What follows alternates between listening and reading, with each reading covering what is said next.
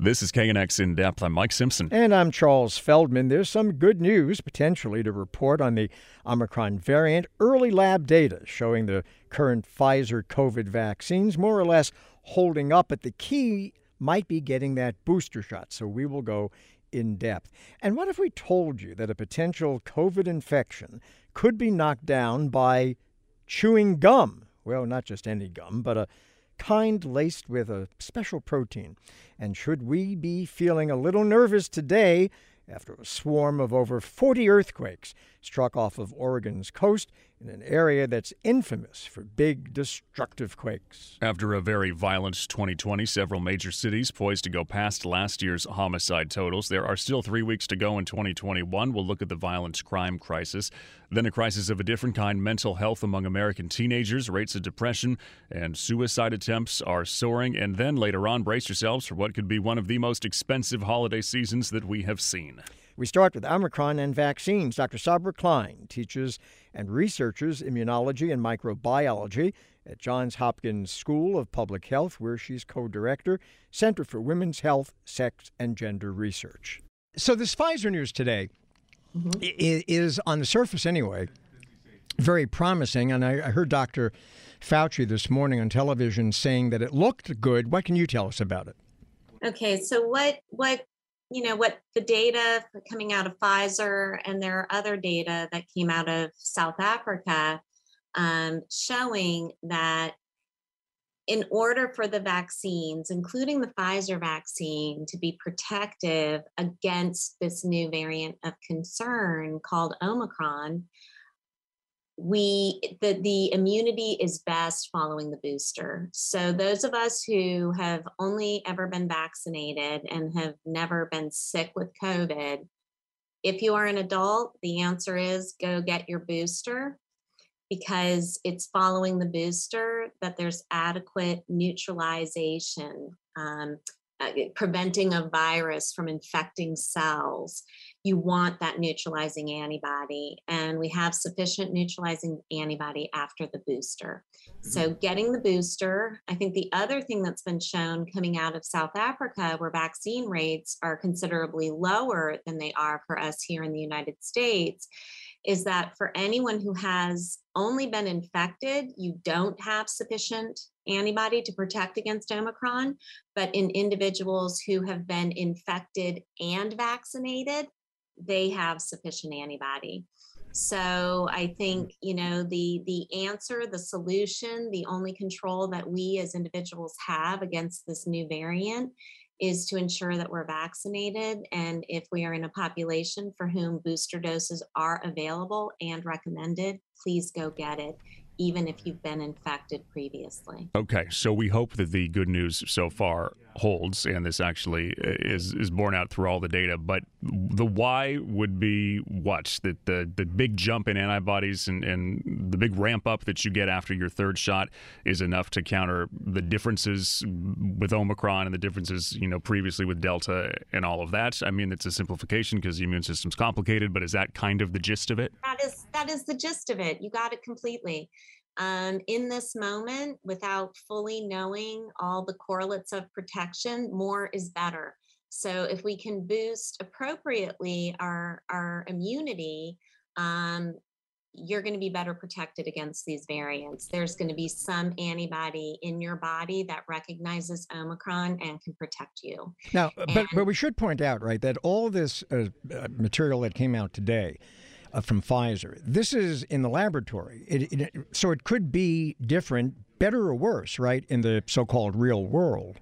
Absolutely, such an important observation, and my hope is that it will be better.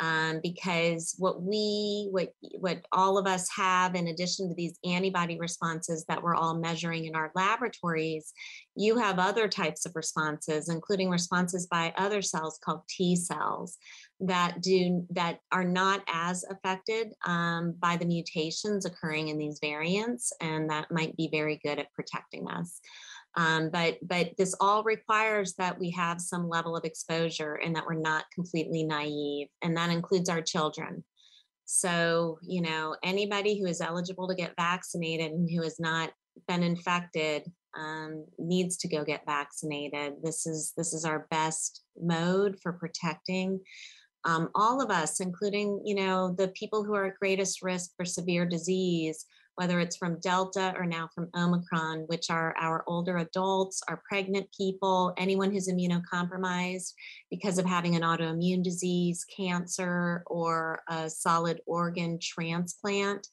um, you know so i really want to emphasize that we we also don't know how well their immune responses are so it's up to the rest of us to do what we can to protect them Dr. Sabra Klein teaches and researches immunology and microbiology at Johns Hopkins School of Public Health. And coming up, stopping the spread of COVID could soon be as easy as chewing some gum and blowing bubbles.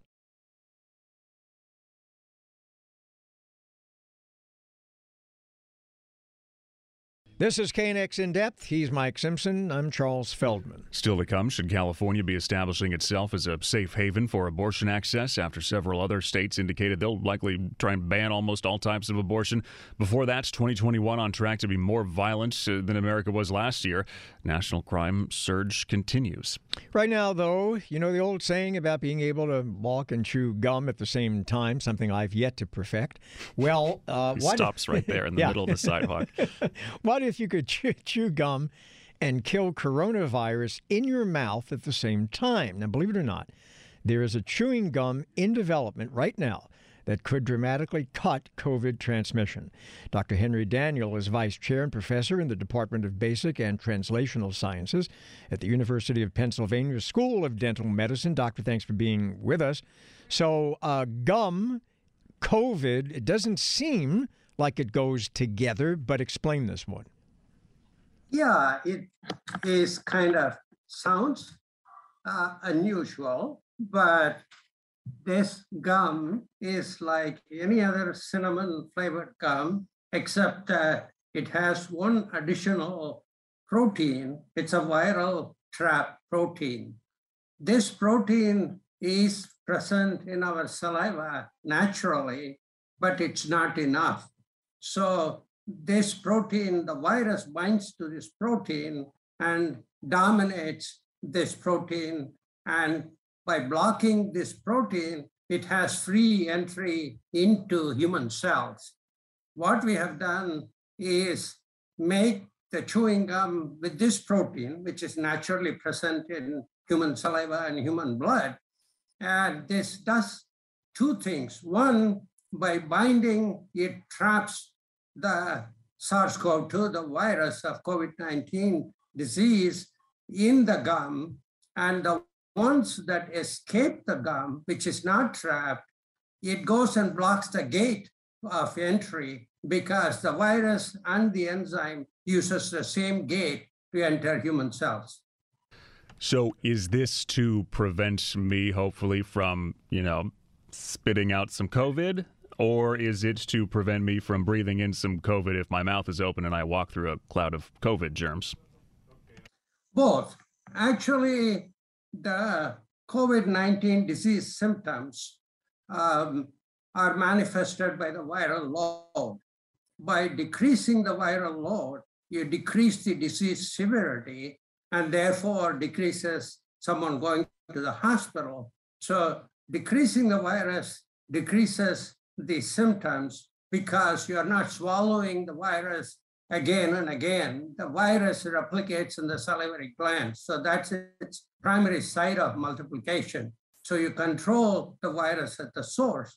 At the same time, people who are asymptomatic, who don't know that they are infected, even those vaccinated who get breakthrough infections have the same level of viral load like the unvaccinated.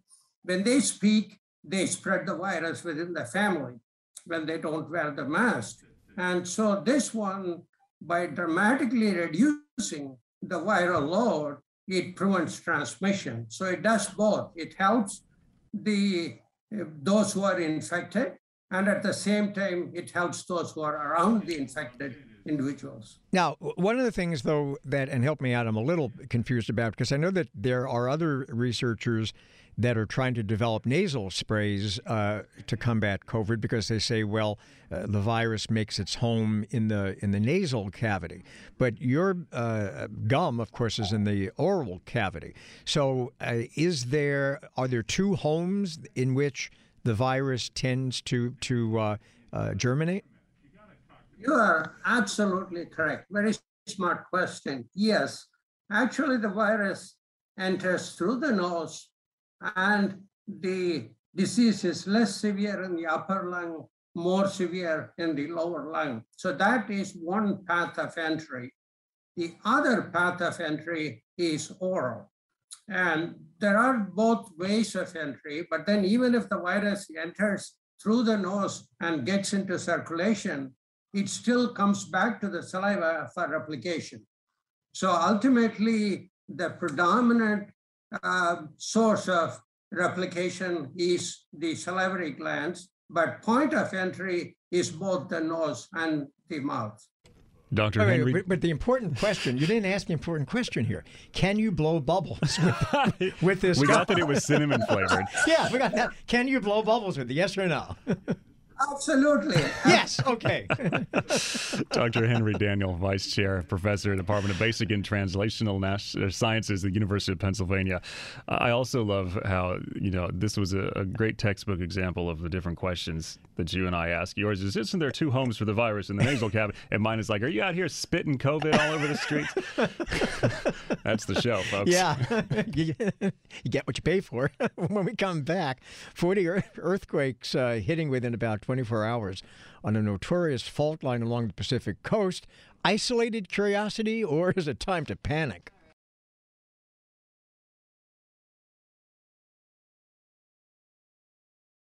This is KNX In Depth, along with Charles Feldman. I'm Mike Simpson. And welcome again to our uh, potentially new listeners uh, listening in to KNX News at uh, 97.1 FM. And for those of you along for the ride at uh, 1070 AM, welcome back. We haven't driven them away yet. No, no, no. Uh, now, uh, why we all could be paying off this year's holiday season spending for most of 2022 with prices surging across the board. That is going to be coming up a little bit later in the show. And uh, before that, something seems to be very wrong with America's teenagers. Right now, though, this uh, earthquake swarm up north off the coast of Oregon, as we were saying before, fun scientific curiosity or uh oh. Get yeah. ready. Uh, John Vidale, seismologist and professor of earth sciences at USC, formerly directed both the Southern California Earthquake Center and the Pacific Northwest Seismic Network. John, thanks for being here. So they've been pretty busy up there, yeah? Yeah, it's been a lively day or two. Uh, it's pretty exciting. But you know, the activity is far offshore, so uh, people are wondering, but there's really not much to worry about. Well, didn't this particular fault, though, cause, I think it was somewhere around the 1700s, a, a, pretty bad earthquake or tsunami or both?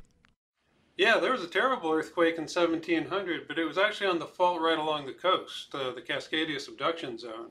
It had a magnitude 9. You know, they happen about every 500 years up there, and you know there could be one any year now. You know, small chance any year, but we're in the window. But these earthquakes are a couple hundred miles offshore on a different fault, so we're not too worried that these earthquakes are going to excite the big fault. Yeah, which is one of the main questions, right? When we have swarms and we have them out in the, Salton Sea and other places, uh, you know, closer to us. But does a swarm necessarily mean anything for some of the lines around it? Even with this one, where some of these quakes in the swarm have been, they've been pretty big. Well, yeah, they've gotten up to almost magnitude six, and there's several. There have been a dozen or so bigger than magnitude five. It's, it's pretty exciting to watch, but it is a couple hundred miles away from the fault we're worried about, and usually earthquakes don't affect uh, out to that far a distance when they're only magnitude six. But it's interesting. You, you say it's far from the fault that we worry about, but sometimes, as as nature has it, the things that we don't worry about are the things that maybe we should be. Um, yeah, that's true. And, you know, seismologists have gotten in trouble saying, don't worry about earthquakes because, you know, something or other has happened. Because sometimes, you know, there are earthquakes anyway. Some seismologists in Italy uh, got convicted of manslaughter because they failed to predict an earthquake. But, um, you know, really, we, we can't predict these earthquakes, and this activity the last day or so hasn't really uh, given us much reason to think anything's more likely than usual. We just both looked at each other in here because they got manslaughter for failing to predict the thing that they can't predict.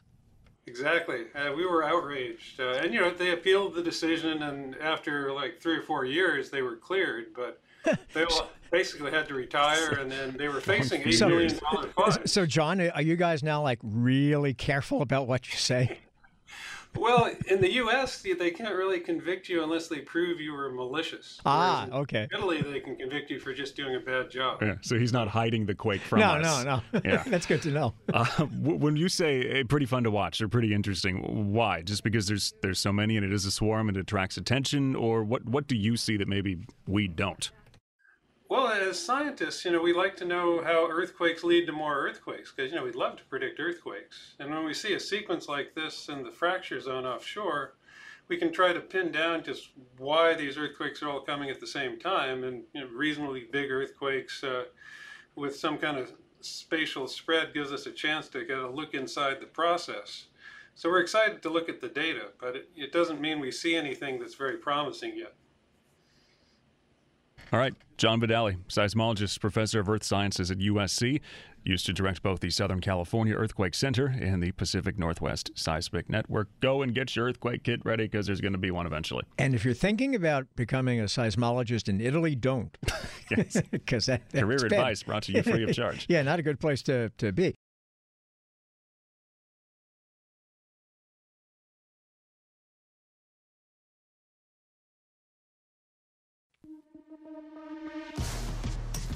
You're listening to KNX In Depth with Mike Simpson. I'm Charles Feldman. Murders spiked in most American big cities last year. Came as something as of a surprise. Seemed almost like a statistical oddity. We spent most 2020 locked down thanks to COVID. And other crime categories actually decreased last year. Now it's not looking like an anomaly anymore. 2021 on pace to produce higher homicide rates uh, in most big cities. And that is still with uh, a few more weeks still, still left to go in the year. New York, Philly, Chicago, here in LA, all cities where 2021 will end up being more violent than 2020. Thomas Abt is a senior fellow at the Council on Criminal Justice, where he chairs the Violent Crime Working Group. Thomas, thanks for being with us. So, are things really getting that bad, or is it the way one looks at statistics or what time period one is choosing to look at? What's the actual answer to that? It's a good question. Uh, I think that uh, in 2020, the nation unfortunately witnessed the largest single jump in homicide, 29%, that's ever been recorded in, uh, in modern crime statistics. However, it is important to keep in mind that even with that big jump, we did not get all the way back to the highest crime rates of the late 80s and early 90s. And so we're still at about two thirds of the homicide rate that we were back then. So it's a cause for concern, but not panic. What do we attribute the rise to? Even if it's not like it once was, it's still higher than where we were at. Well, I think to understand the uh, the homicide rise, you've got to understand that this is happening all over the country. In some cities, worse than others, but it is a national phenomenon. Uh, and so you've got to look at national factors. And I think the two key factors, uh, and most criminologists agree with me, are the pandemic and the social unrest following uh, the brutal murder of George Floyd in Minneapolis. Uh, the pandemic, uh, you know, caused a tremendous amount of stress to everyone, but uh, you know, the COVID 19 virus concentrated in precisely the same communities, uh, poor communities of color, where violence uh, predominates. And so those com- uh, communities were put under even greater stress. At the same time, the institutions that are responsible for responding to violence, uh, you know, uh, you know, EMS, uh, police, also all the good community-based work that's being done, uh, you know, violence intervention, gang interruption, things like that. all of that was was you know temporarily placed on hold. And then, of course, you have the social unrest, and uh, essentially, you know, that just added, uh, you know, uh, another factor to a very difficult situation. Um, and I think that as a result, you're seeing both communities pulling back from law enforcement and you're seeing law enforcement pulling back from communities, neither of which is good. Well, you know, there, there is often a uh, knee jerk reaction on the part of police unions around the country when crime goes up that, well, what we need is more funding, we need more uh, police officers. Is there any statistical evidence that there is a correlation between uh, a rise or decrease, for that matter, in crime rates and the strength of the police department. In other words, if the police uh, department is cut, is there a corresponding rise in crime? And when police are added, is there a corresponding drop in crime?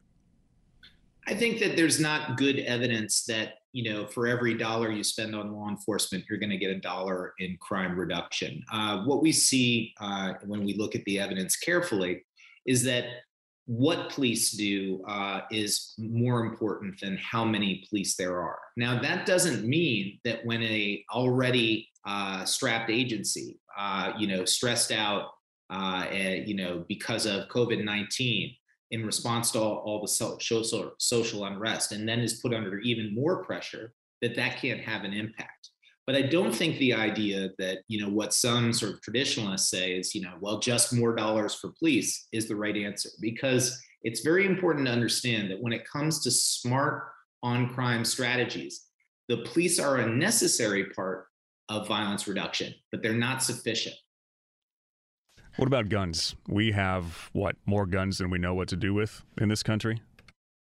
We do. We have more guns than adults in this country, and that is a problem. We also saw a, a, huge surge in gun sales that began at the beginning of the pandemic that has not uh, not diminished yet. However, there's some recent uh, uh, research out of UC Irvine uh, that I think is pretty compelling, showing that that these recent sales in uh, in guns are probably not the culprit in terms of rising gun violence what is more likely the culprit in terms of this immediate uh, it, this immediate increase is the rise in illegal gun possession. What we're seeing in many cities is that police are recovering more guns while making less arrests, which suggests that more people are carrying illegal guns out in public.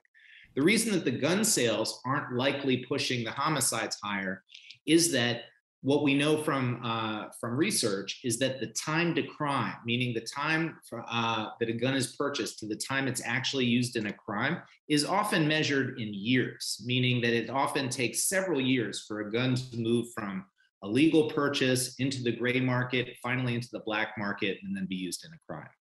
Thomas Abt, Senior Fellow at the Council on Criminal Justice, chairs the Violent Crime Working Group.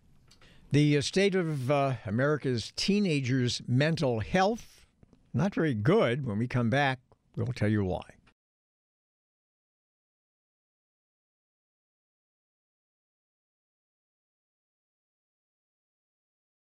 This is KNX in depth. Mike Simpson and Charles Feldman. One staggering statistic could sum up the state of mental health among America's teenagers. Emergency room visits for suspected suicide attempts in the early months of 2021 were 51% higher for adolescent girls than in 2019. ER visits for suicide attempts went up for teenage boys as well, albeit at a slower pace, all of which is cause for concern for both teens and their parents. The Surgeon General took the unusual step of issuing a public health report on teenage mental health, warning of a national crisis. Dr. Joshua Gordon, director of the National Institute of Mental Health within the NIH, psychiatrist, neurobiologist by training.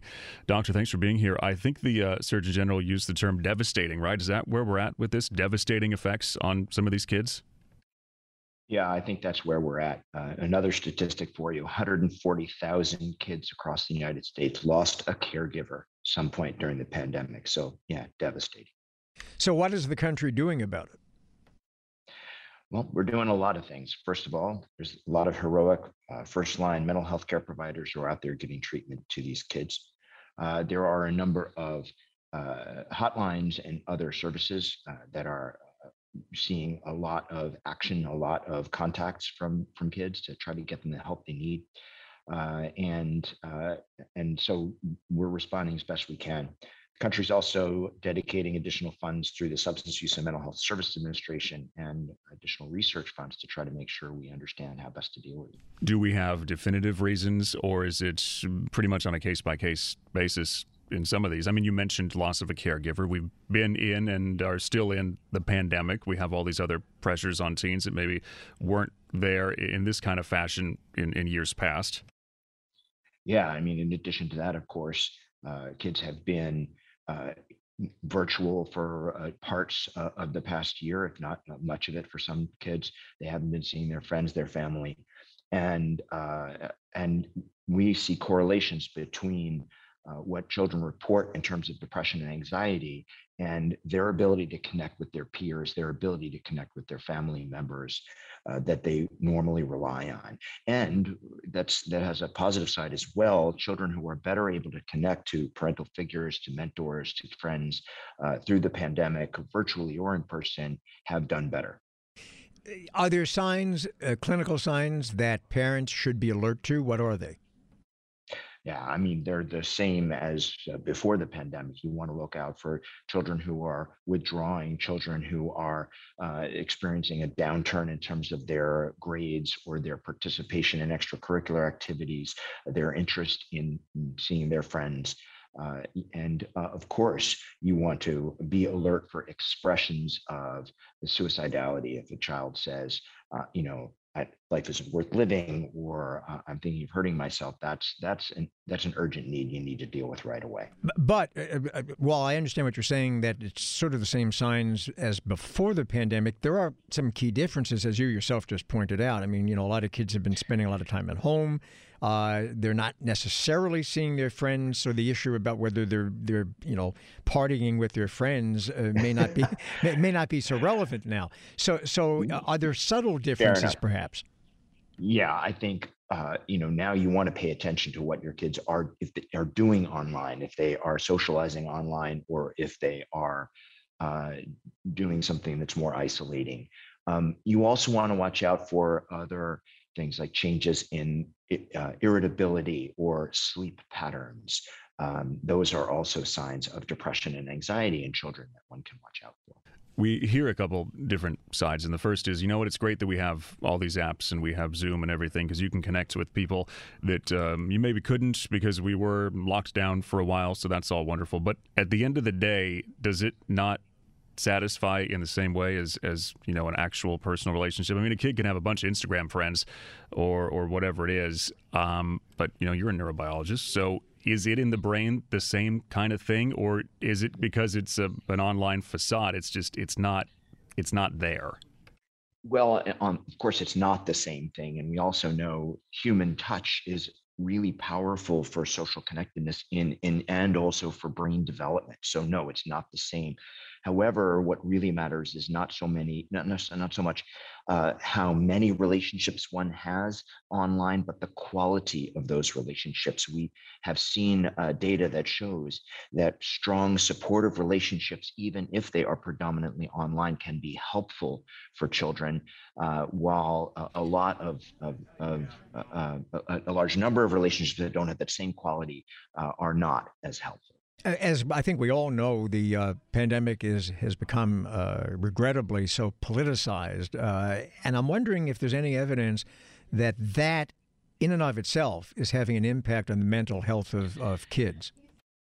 Well, I would say um, the degree to which politicization and other social factors have contributed to our uh, the challenges we've had in controlling the pandemic, yes, absolutely, because as the longer the pandemic lasts, the more severe, the more people get sick, the more people die, the larger the effects. And those communities that have been hit hardest by the pandemic are precisely the communities where you see higher levels of distress, be it anxiety, depression, or worse no matter who you are, what age you are, is there still a reluctance among a lot of people to either go and ask for help or, or even open themselves to the idea of like, hey, maybe a therapist is not a terrible thing and it's not shameful and I should go get one. Maybe we should all have shrinks.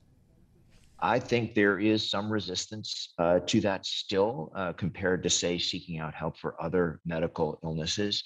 Uh, but we are seeing, especially amongst young people, greater acceptance of the notion that we uh, that people have uh, mental health challenges, mental health problems, and that reaching out for help, be it to a professional or to some other um, adult that one uh, can rely on and trust, uh, I think we're seeing greater acceptance. And that probably is also contributing to the higher rates because as people uh, seek help, as they acknowledge their needs, uh, we find out that it's you know that it's quite prevalent. Got to have somebody to talk to. Dr. Joshua Gordon, Director of the National Institute of Mental Health within the NIH. Doctor, thanks so much for talking to us. Uh, more in depth on the way. We'll have another 30 minutes.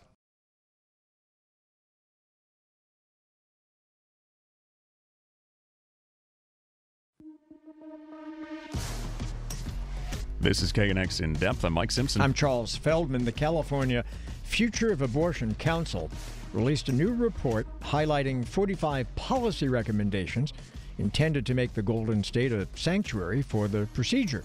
The aim of the council is to protect and expand access to abortion, as well as counter the effects of pro life politicians in states like Texas and Mississippi who are poised to restrict most kinds of abortions. Many conservative Californians concerned their taxpayer dollars will be funding these policies. Fabiola Carrion is Director of Reproductive and Sexual Health at the National Health Law Program, a leader on the council. Thanks for being with us. So, to set the scene here, right, there are states poised and ready to ban abortion if they can, um, two dozen.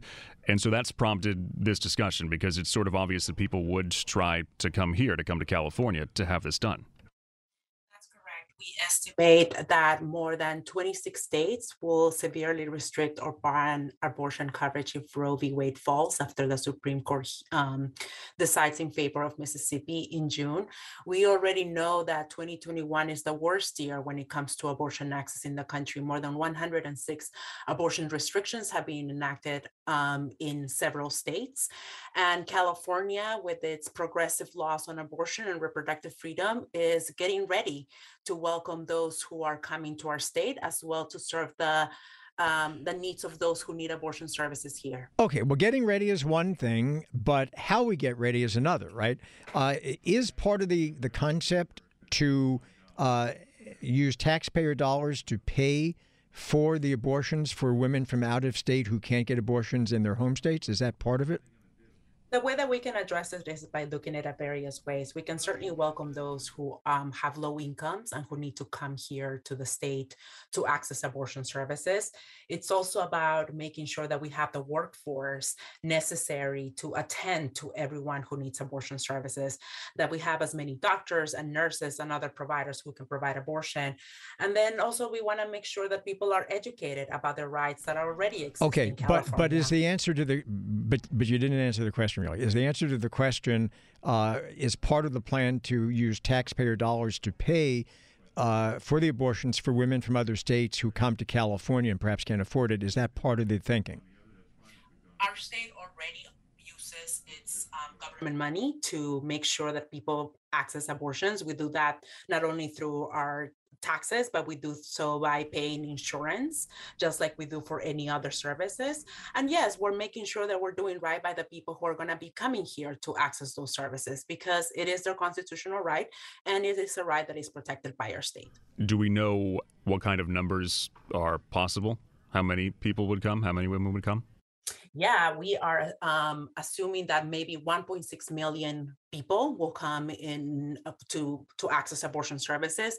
The Guttmacher Institute um, found that more than that the people who will be coming from other states will increase by 300,000 percent. So we are assuming that a lot will be yeah. here in here. Well, one one could be uh, in favor of of the woman's right to abortion, but at the same time, if one is a taxpayer in California, not want their taxpayer dollars to pay for somebody who comes here from another state specifically to get an abortion to pay for that with their tax dollars, couldn't they? In California, as in other states, we devote our taxpaying money to pay for a range of services, whether it's a knee surgery or is family planning or is behavioral health. We believe that abortion is healthcare, and just as any, uh, we support um, the coverage of any services, we also support the coverage of abortion. No, no, but you, but you, I'm, forgive me, but you keep deflecting the question. I, I'm not, I'm not asking about whether or not uh, tax dollars should be used for abortion, and I get that it's used often for people in California who are taxpayers. My It question comes is through Medicaid if, Right. if it's at a low income Yes, level. my, my question is if a woman comes from, say, I don't know, Mississippi, because let's say Mississippi ends up banning abortion, and they take a trip and they fly in or they drive into California for the sole purpose of getting an abortion, and then once they have the abortion, they leave California and go back to Mississippi. Are you saying that taxpayer dollars, people who live in California, should pay for that? we provide services to people who are low income that are coming from other states to pay for services. So yes, I'm saying that if that person would have qualified for Medi-Cal, which is our Medicaid program, but for the residency requirements, we should be able to assist that person. Yes. Fabiola Carrion, Director of Reproductive and Sexual Health, the National Health Law Program.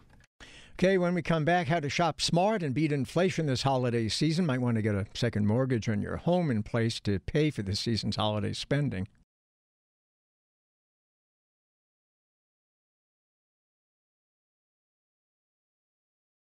You're listening to KNX In Depth with Mike Simpson. I'm Charles Feldman. Not only will inflation cost you a bit more for Santa Claus's milk and cookies this holiday season, does he have milk and cookies usually? At every house. Yeah. Yeah. All the time. And leave some carrots for the reindeer. Oh. Remember the little plates by the Oh, fireplace? okay. Milk. Okay. What kind of cookies? Oh, whatever you like to. Like chocolate chip. Chocolate I chip, always love yeah. some chocolate chip. Yeah. Okay.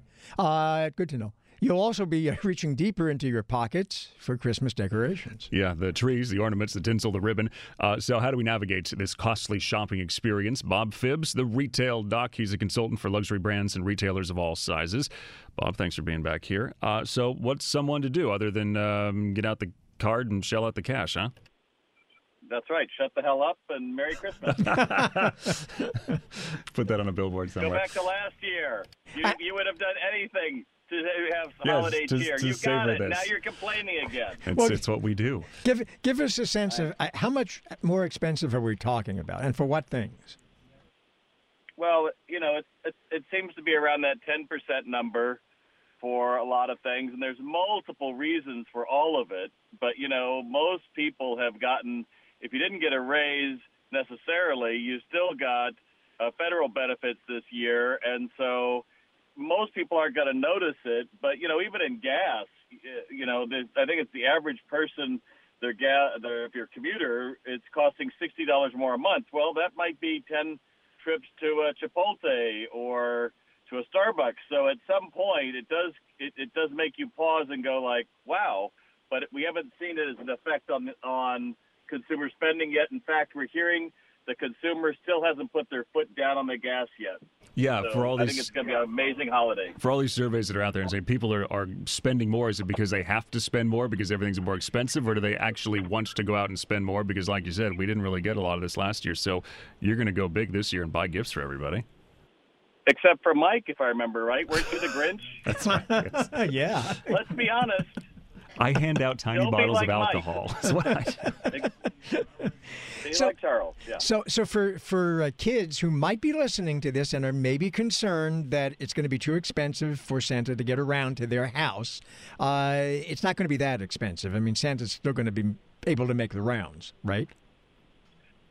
he's going to be making bigger rounds than ever because Dad wants to be a hero this year, and there's a lot of cool stuff out there. Uh. So, uh, you know, never fear. And for everybody out there, you know, just remember that uh, this is the time that we want to be with family. We want to show that, and whether it's long distance or close by, uh, going whoever has the product is the one that wins this game. So you, you're not going to see big discounts, but if you see it, you should buy it because quantities are limited. For the decorations and stuff, with all of that costing more, is that just because it costs more to make it? Is it a supply chain thing, or do they just know that they have us because you're gonna buy it? Uh, you're not gonna not decorate your house, right? Well, I think that's pretty cynical, but uh, I don't think it's that they that. It's like think of Christmas trees. Um, just having someone go out into the forest and cut them is costing more, plus the trucks to get there and the fuel. I mean, it it all adds up. But to your point, uh, you know, it is a scarcity-driven uh, world out there. So if you've only got three or four of them, The difference this holiday than some others is people aren't discounting things; they're just making it more at full price. But- But again, most people aren't going to notice 10% difference in, you know, it was a six dollar stocking and it's now six sixty. There's, they won't notice it until you know the bills come in January and it feels more. Well, let's just face it. We all like to complain. There wouldn't be shows. No, I mean, everybody likes we to could complain, about yeah. something. Um, are most people doing early shopping? Like, because they're all the warnings, right? Go early, go often, and uh, don't wait till the last minute because something might not be there. So, have we seen people going early? You know, I well, yes, but you know, I literally I just got back from Dubai about uh, three hours ago, and the malls over there were packed with packages and shopping, and it's no different than we're seeing here in the states. That people are still shopping, and yeah, a lot of people started early back in June, but I think there's a there's a this perception that there's nothing out there, and when you go into most stores, though, most stores have everything. You know, they may not have that one specific color or that one thing that you might think about, but most stores are pretty well stocked and ready for holiday shopping. And remember, retail uh, is tied to f- one in four jobs in America. It is the strongest driver of economic growth. So we should want everyone to have a great holiday season, right, guys? Yeah, you said you just came back from Dubai. How expensive are things there? Well, it's in a whole different currency, so. I would Worry like- about it when I you get guess- home. You'll you'll you'll find out when you get your when you get your credit card Ex- bill. Yeah. Ex- exactly. But uh, yeah, it was pretty amazing.